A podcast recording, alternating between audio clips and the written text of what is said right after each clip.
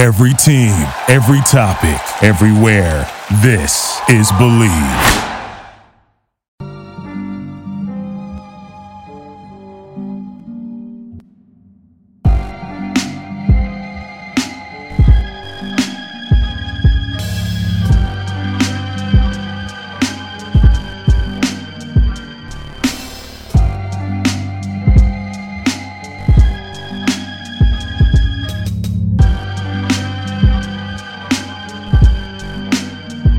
Welcome, everybody, to another episode of Pod Strickland. I'm your host, Shwinny Poo, and this is episode 168. I am joined on this trade deadline day pod by my co host, Prez, that is at Presidente on Twitter. Prez, how are you doing? I'd like to welcome everybody to Vlad Strickland, the Sacramento Kings podcast based in New York, since uh, apparently our trade deadline was so egregious, so horrendous that pitchforks and fire, protests, and more can't can't be ruled out even in these COVID times. Uh, yeah, the Knicks, uh, the Knicks did did not do anything actually at the trade deadline. It was pretty uninspiring. But before we get into all that, uh, I do need to announce that Strickland has a Patreon. You can subscribe to it. There's many tiers. There's a six dollar tier that gets you access to this pod right here every Friday, Pod Strickland. You also get access to the Strickland Discord where we spent most of the day shitting on the Knicks. Uh, you also get access to my mailbag every other week with Jeremy Cohen and Drew Steele. Additionally, there's a $9 tier, which I would highly recommend you subscribe to. Uh, with that, you get access to my solo pod, which I don't really care if you listen to or not, but you also get access to wonderful weekly articles by Jack Huntley and Matthew Miranda, who much more eloquently than you or I talk about the various issues and things facing the Knicks. On top of that, there's also a $15 tier, $30 tier, $50 tier, and a $100 tier. All of these come with additional benefits like discounts on merchandise, watch parties, uh, potentially sitting in on pod recordings, even potentially hosting a pod alongside us one day. Whether you choose to subscribe or not, your support is appreciated. None of this would be possible without you. And without further ado, let's get into what happened. Uh, well, the Knicks didn't do anything. Um, so that's basically covers the Knicks. Uh, no, look, I, I, I'll, I'll let you go first, but um, I was disappointed that they did nothing. Like very disappointed. Um, I would say that it's probably the first, probably the first major inflection point with the front office where I feel they really, really came up short. Um, and I am very worried about how things are going to go for the rest of the year. Not so much the record, which I don't think is going to get much better, but I don't care about that. Uh, but more so about how rotations will be managed, who will be prioritized, and all of that. But uh, I- am going to let you say say how you feel first, uh, and I'll respond. Play off that.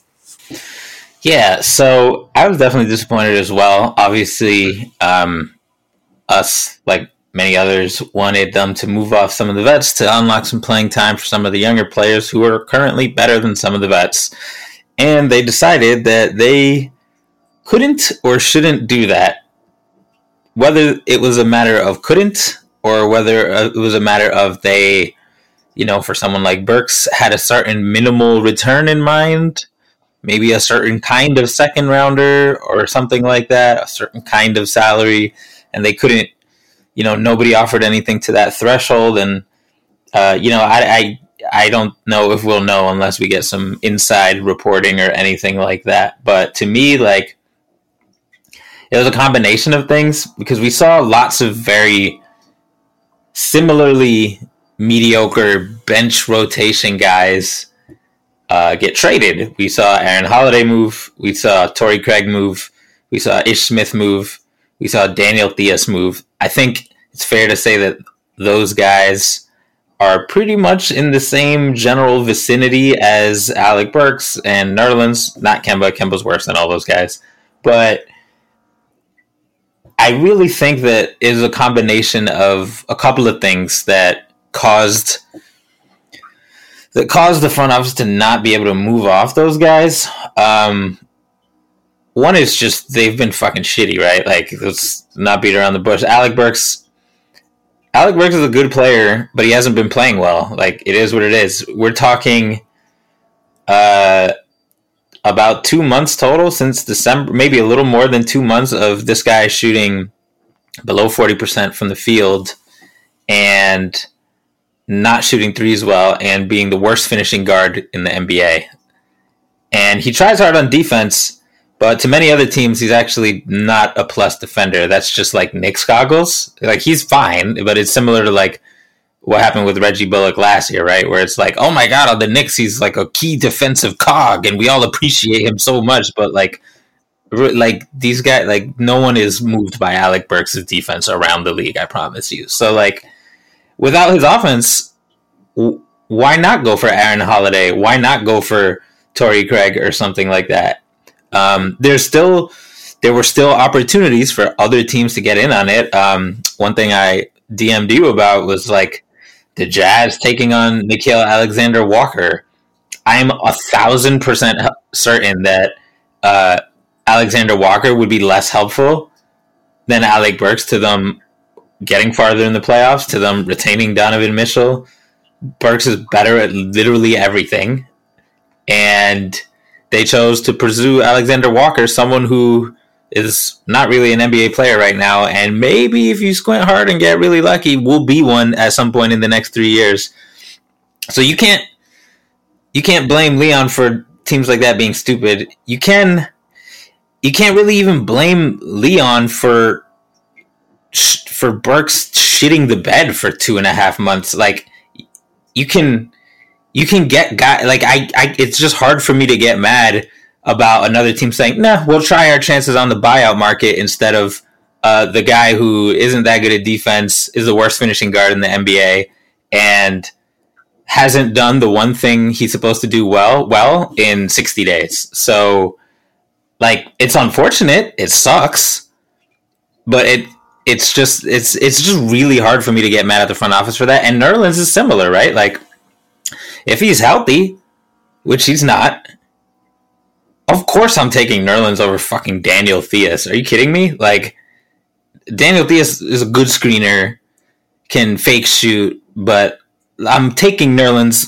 brick hands and all when healthy as an as an impact maker on defense at the rim and the passing lanes, but he's not healthy. So, like, what do you want to do? We've seen him play. We've seen what it looks like. It's not appealing. So, I again, like, it's it's unfortunate, but you can't make water out of wine. You'd have to hope that there's a another front office, another trade situation that sees appeal beyond the on-court product of those guys, like in their contract or whatever. And for some, you know, for whatever reason that wasn't the case in a two team deal or three team deal. So I'm just like, like I do wish they moved off of them. Like if the decision is keep Burks or waive Alec Burks, I don't blame them for keeping him. It fucking sucks because he should take he takes a playing time that should go to kids. But like this isn't a Kemba situation. I to me where it's like you can waive him because he's legit that bad and he's like not an NBA player right now.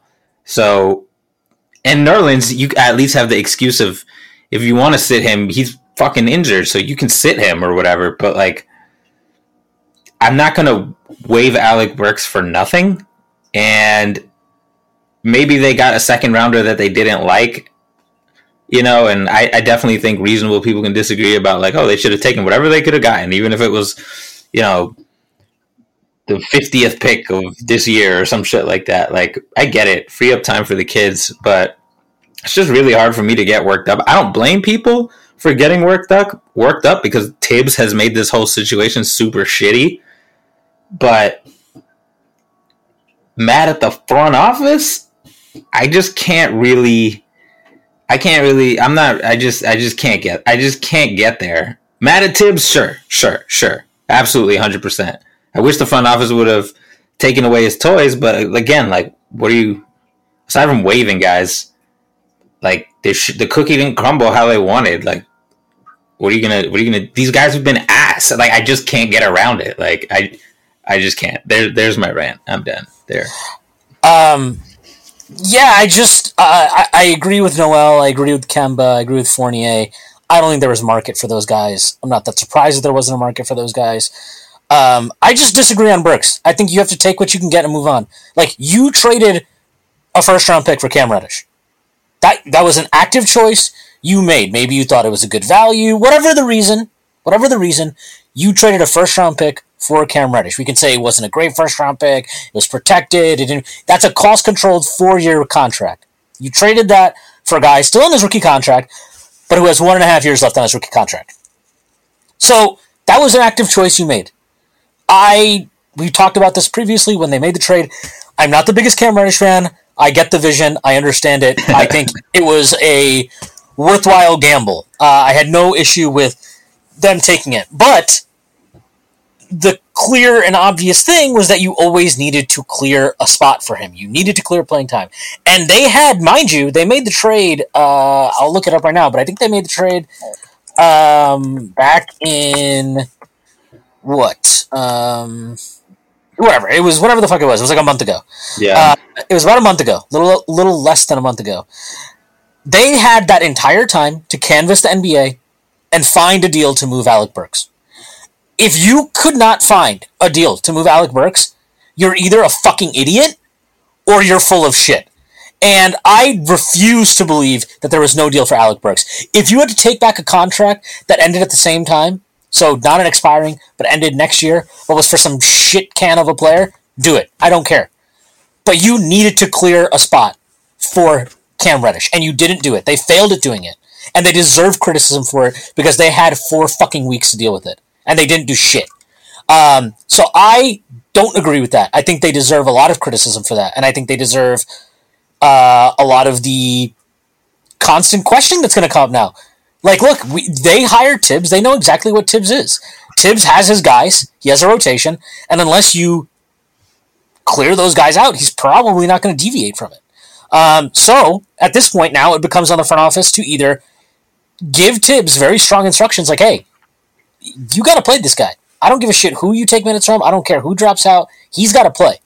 Um, that should not be Immanuel Quickley. It should definitely not be R.J. Barrett.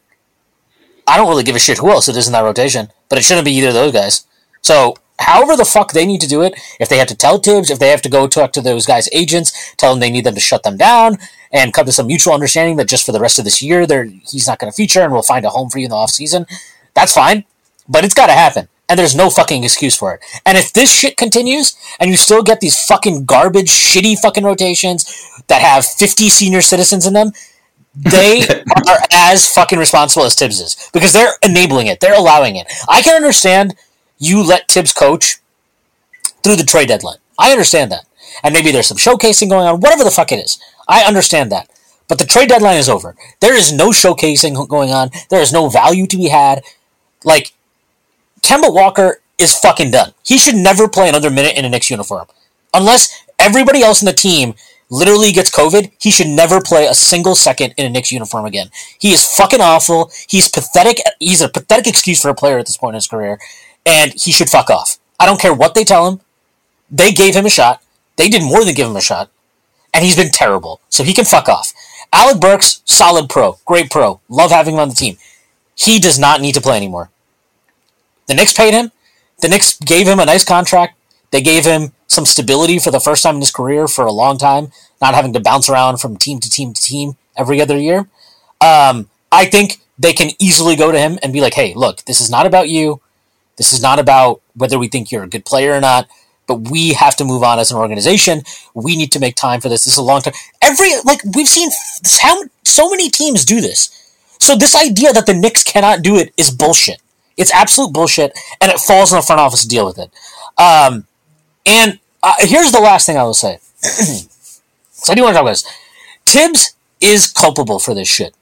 He is culpable for it because he has ran Alec Burks into the ground. He has fucking asked so much of him that is so ridiculous to ask of him. It is absurd to ask Alec Burks to be your starting point guard. It is absurd when you have other players on your roster who can eat those minutes. You might not think Immanuel Quickley is a point guard. I don't really give a flying fuck if you do or not. Because to choose to play Alec Burks 30, 35 minutes a night at starting point guard is how you go from having one of the best reserve swingmen in the league to having a guy who apparently cannot return much value in trade uh, at the deadline.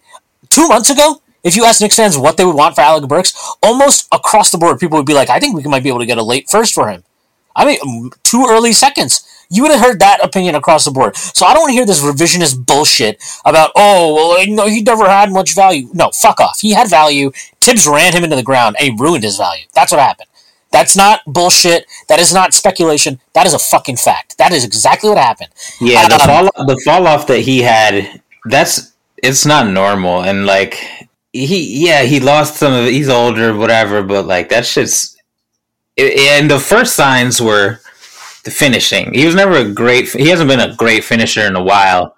But like Thibs told him, it wasn't even just the minutes, it was the role, right? You putting a guy who's a jump shoot who's a jump shooter and a jump a jump shot creator and you told him to essentially be like the source of rim pressure and you you like we we were all astonished that like how yes he always sucked at finishing but he this guy goes into the crowd regularly draws fouls at an elite rate like he's falling over. He's getting hit. That shit hurt. He's old. He's had injuries, and it's no surprise that the finishing went first, and then what came next?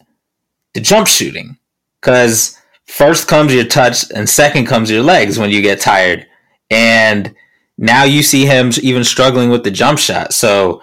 I definitely, I, actually, I've never thought, I didn't even put the dots together on that. So I'm happy you brought it up because it was just kind of baffling to me. Like, damn, this motherfucker fell off. I know there's shooting slumps and shit. Like, whatever. People go through shooting slumps. I IQ's going through a shooting slump. But there's one thing I never heard of a fucking everywhere slump, like finishing easy layups.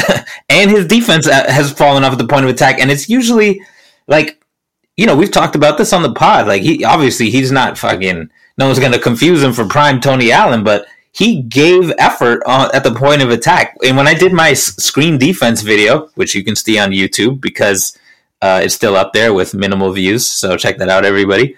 Like he he has pretty solid technique around. He gets around the screens. He like he tries hard. He's he's not the most athletic guy, but he's consistently trying, and it was a big part of why he was uh, upgrade from Kemba in the in the starting lineup. Just he is large and tries hard. But now, like, this is like some Luol Deng type shit, man. This really is really fucked up to see.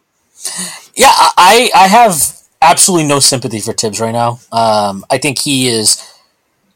I think he's ruined a lot of things about this season. Uh, as good as he coached last year, and people, I don't want to do this revisionist thing. I'm not going to do it. I'm not going to pretend that last year was some anomaly and he got lucky and none of it matters and he was always bad. No, no we can I'm have not- a nuanced conversation. Like, it's so ridiculous the idea that like, uh, unless you're a, a, the most elite of elite coaches, like there's a lot of things that go into coaching that can change year to year. And he was really good in the situation he was in last year, and he was really bad in the situation he was in this year. It's not some fucking like crazy statement to say that. He's been awful this year. Uh, he has. I already went over the Burks thing. I think he's absolutely ruined Alec Burks this year. I don't. I'm not. And just to be clear, I'm not saying Alec Burks is like done now for his career, but I really think he needs. This motherfucker like, needs rest at the bare minimum. Like, fine, if he if you don't want to follow Shwin's game plan and and come to the understanding, that's cool. But can you can we like tack some rest onto the All Star break so this motherfucker can like what what happened to Luol Deng? Didn't he need like the spinal surgery or whatever? Yeah, like yeah, I'm not trying to see AD, my son Alec Iverson, go through that. Man, give this man a break. Yeah, he needs a rest. I don't care what they have to do to do that, but he clearly needs some time off. Um, I think that Thibs has his stubbornness is it it is like last year was he rigid? Yeah, he's always going to be rigid. Like that's fundamentally part of what you get with Thibs. but he was a lot more flexible with rotations in game, with mixing and matching his perimeter players. And this year, we have seen almost none of that. Like almost, you can count like you can if you go back through last year's games. If you go back through last year's games and go just look at like who played in fourth quarters and lineups he used to close, he used so many different combinations of perimeter players. I mean, I've I remember so many games where RJ might not even close. It would be like Reggie.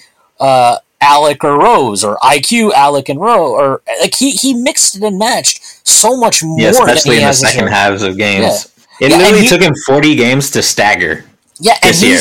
It, it, and it's not even staggering, really. It's like he's giving like two minutes now together. I just, I, it's just, it's so bad to watch. And then on top of it, it's like, like that rigidity and all that shit, like that works and that's justifiable when you're having success. It is not justifiable in any capacity when you're sitting at 24 and 31, looking down the barrel of what looks like an utterly lost season at this point.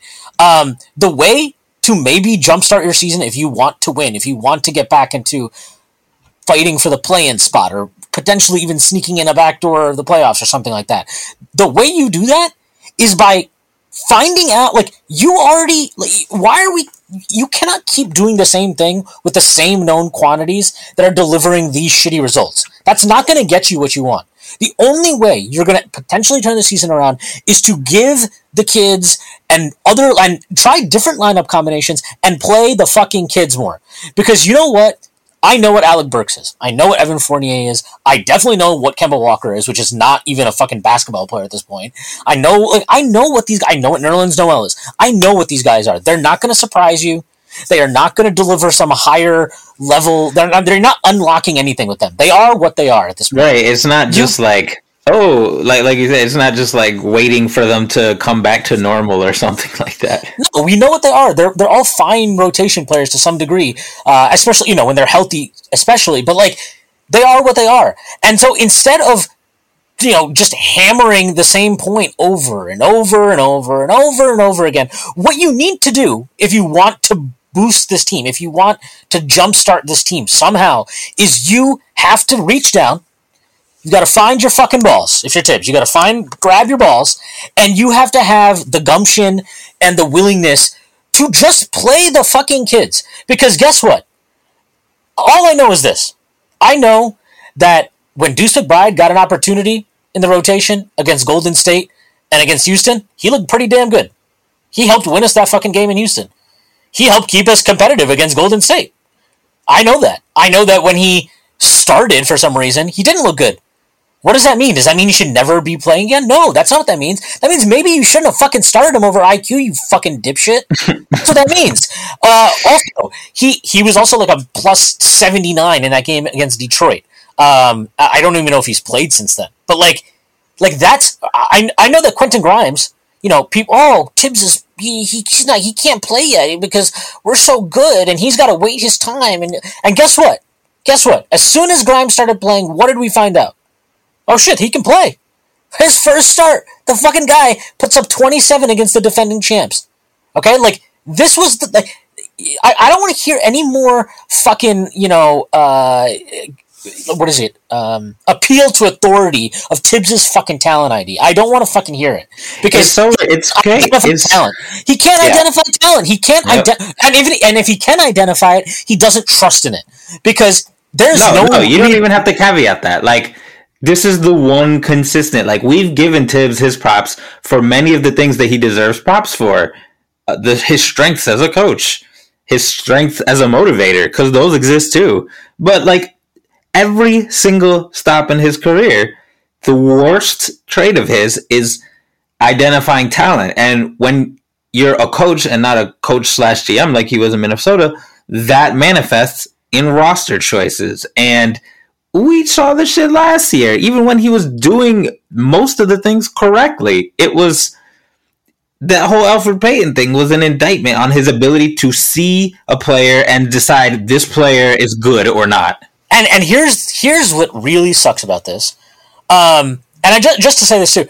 Uh, Jericho Sims apparently he can't play. He looked a lot better than what the fuck we've been getting out of Nerlens and Taj of late it's crazy to me. It's crazy. Oh, like he's not. He doesn't have as much experience, you know, defending the nuances of. Yeah, but you know what? Having a fucking 40 inch vert and ballerina feet can erase a lot of uh, a lot of lack of experience and this guy was keeping up with Bones on the perimeter. The same Bones who almost sent Kemba Walker's knees one to the Bronx and the other to fucking the peaks of the Rocky Mountains. Like, yeah, I, I it's absurd, and um, and like, and so the, the, you know, those are our rookies, right? Those are our rookies. They're good. It's yeah, fucking good. wild. Like nobody's saying they're like, and there's you no, know, they're not Evan Mobley, but Jesus Christ, there's literally no way Deuce McBride can be worse than Kemba Walker right now. Like he's the best guard in the G League. That's not Knicks homerism.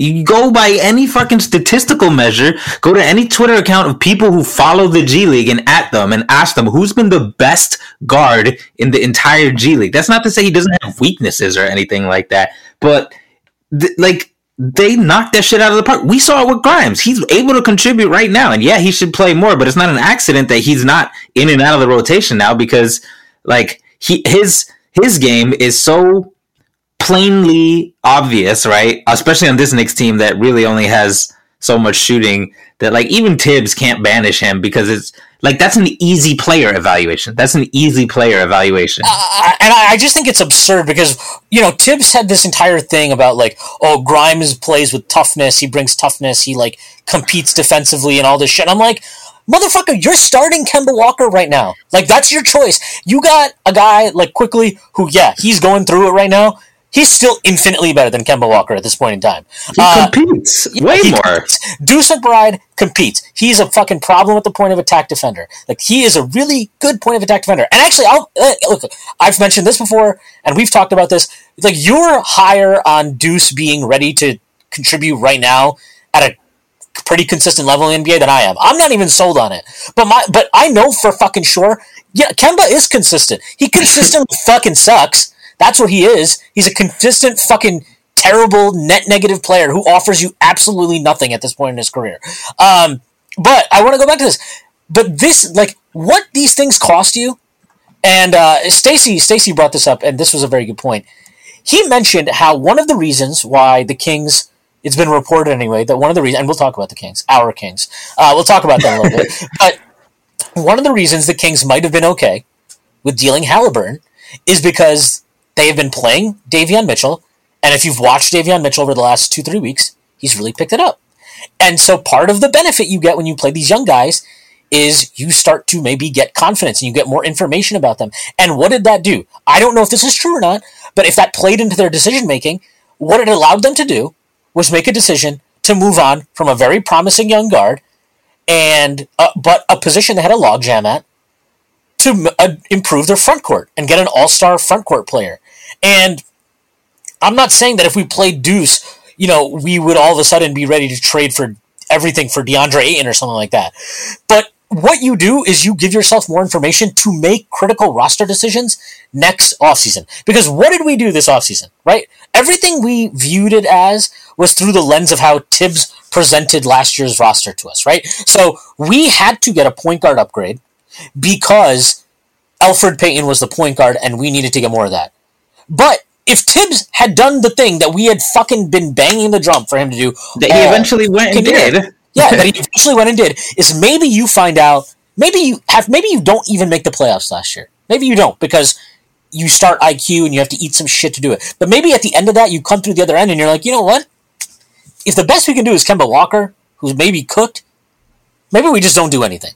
Maybe we just play this kid, bring back Rose, draft Deuce McBride, and we'll see what happens. Maybe you do that. But like instead, what you do because you never tried it, because you never tried anything other than what you had going from day one, is you make the decision that you have to go out and get a Kemba Walker. And I, I, I won't criticize them for that decision in real time at all because I was I'm not. I was never a, a, huge Kemba Walker fan. Not every gamble works. That's fine. Yeah. Like it's and it's fine. Like that, it was a reasonable gamble. It didn't work out, but you took a gamble because you thought you had to.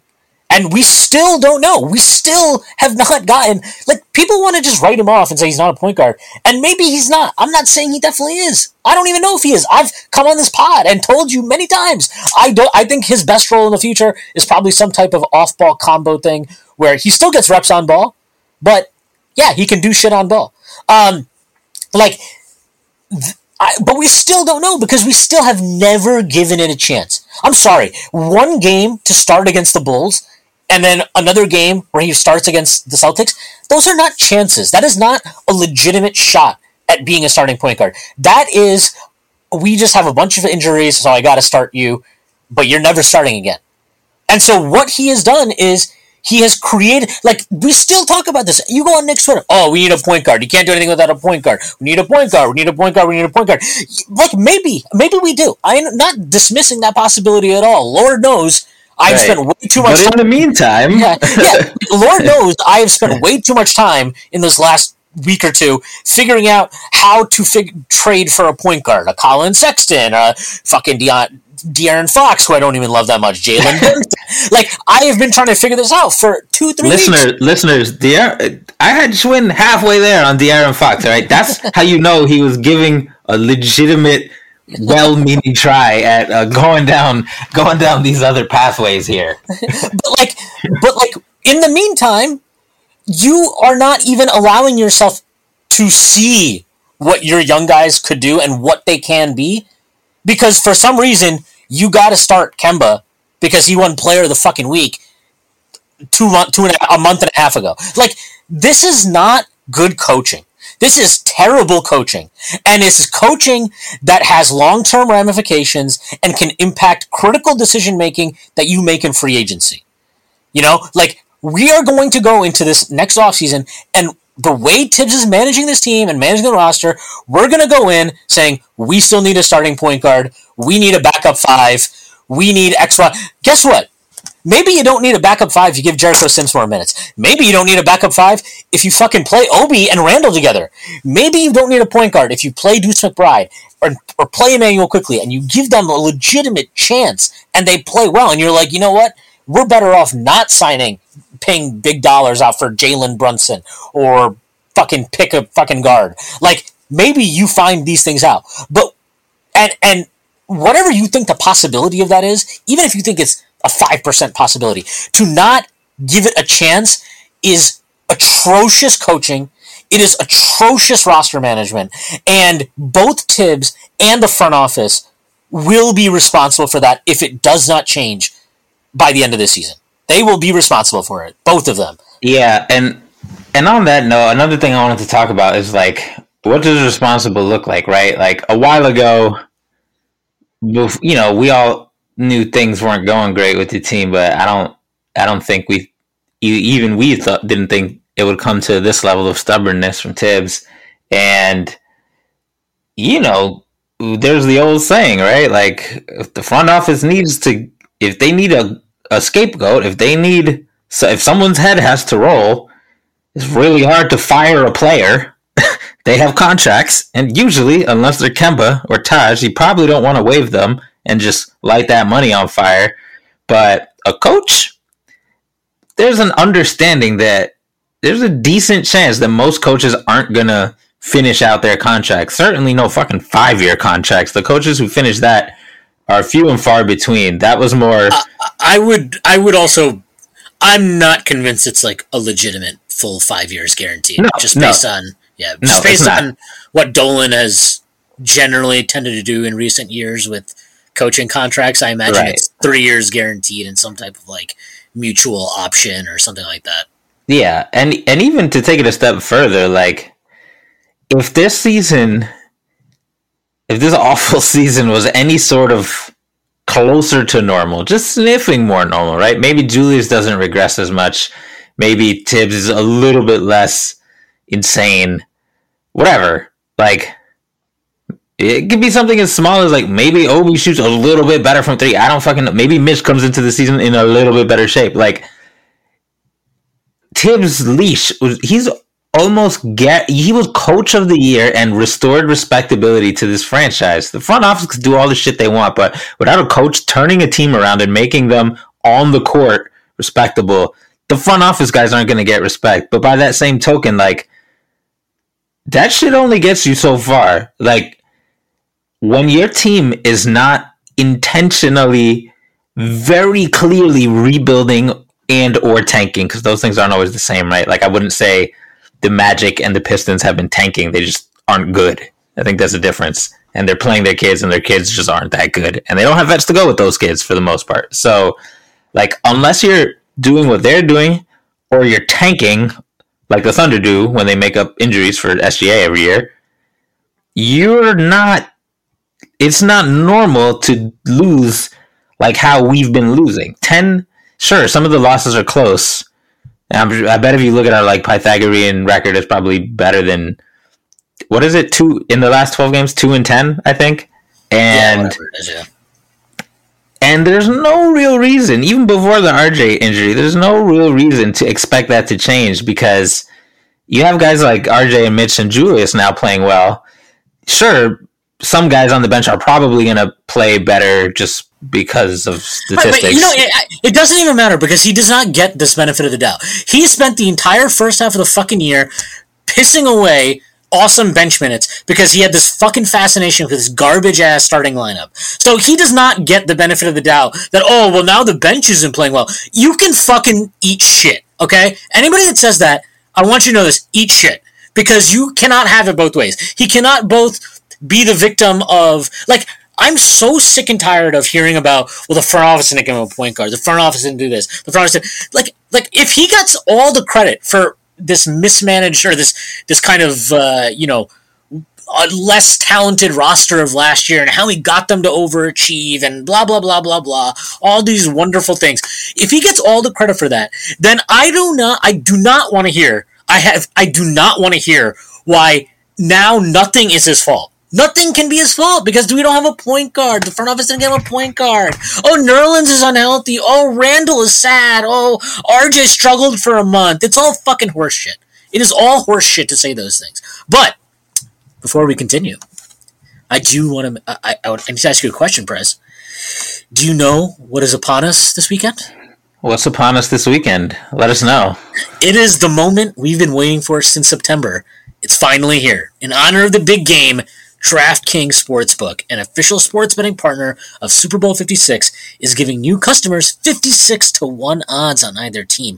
Bet just $5 and get 280 in free bets if your team wins. DraftKings Sportsbook is now live in New York, meaning you can bet from almost a third of the country. If Sportsbook isn't in your state yet, Play DraftKings Daily Fantasy Football Contest for Super Bowl 56. New customers can get a free shot at a $1 million top prize with their first deposit. Download the DraftKings Sportsbook app, use promo code TBPN, and get 56 to 1 odds on either team. Bet just $5 and get 280 in free bets if your team wins. That's promo code TBPN at DraftKings Sportsbook, an official sports betting partner of Super Bowl 56. Must be 21 plus. Minimum age and location requirements vary by jurisdiction. See DraftKings.com slash sportsbook for full list of requirements and state-specific responsible gaming resources. Void where prohibited. Gambling problem? Call 1-800-GAMBLER. In Tennessee, call or text the TN Red Line 1-800-889-9789. In Connecticut, call 7 or sorry, call 888 789 7777 or visit ccpg.org slash chat. In New York, call 877 8 HOPE NY or text HOPE NY 467 369. Okay, uh, yeah, look, I want to get back to this because I, I like, I, I've gone back and forth in this. Like, I do have some sympathy for Thibs this season in the sense of, like, I, I we cannot gloss over the fact that Julius has been atrocious for basically. He was pretty much a horrible version of himself for the first 50 games of the season. I'm happy in the last five games he seems to have found something and found some joy again on the court or something. Um, so good for him. But like the first 50 games, he was terrible. And no matter how bad a coach is, if you're bad, if you're if your best player, your proverbial franchise player, is playing so so poorly, makes doing your job extremely difficult, almost impossible. But even within that, he has just just leaned into this like into so much miserable uh just it's so miserable like yeah i'm it's that's what it is like it's like i can, if you want to say the record the actual record, all that shit is more about Julius than Thibs I'm here for that. I can understand that. Um, I'm okay with that argument. What I don't think is the case, though, like why Knicks fans are so miserable this season, that is about Thibs. Because this is a team that has young talent. It has like legit young talent. RJ Barrett is a legit young player. Mitchell Robinson, the last month or so, is starting to take the leap that we he thought made he was- himself millions of dollars at the last month. yeah, but he's he's taking the leap that we thought he was taking at the end of last season when he got hurt. He's making that leap right now. Uh, I still very strongly believe that both Immanuel Quickley and Obi Toppin are very good, at the very least, very good rotation players. I think we all agree that Quentin Grimes is already a very good rotation player, three and D player, however you want to phrase it. Um, I suspect that Deuce McBride, uh, again, you think he's ready right now. I think in time he will be ready. It doesn't really matter. I think there's a player there. I think we both agree on that. Um, but even if you don't want to include him, that's five young guys on this team. And yet, lot. And yet we are, you know, you got Knicks fans out here that are just absolutely miserable about like, why aren't we playing the kids more? Why aren't? And it's because he's not doing it. And like, here's the other thing, right? There was a report today. I don't remember who tweeted it out or said it, but it was that a lot of the Knicks young players don't have a lot of value outside of like RJ and Mitch because they just don't play much. And so that tanks their value. And guess what? Like, I don't blame other teams for not wanting to give out, like, or not assigning much value to a guy like Quickley or Obi. And I'm sure that people that defend Thibs will be like, well, that's because they're not that good. No, fuck that. It's because he does not play them enough.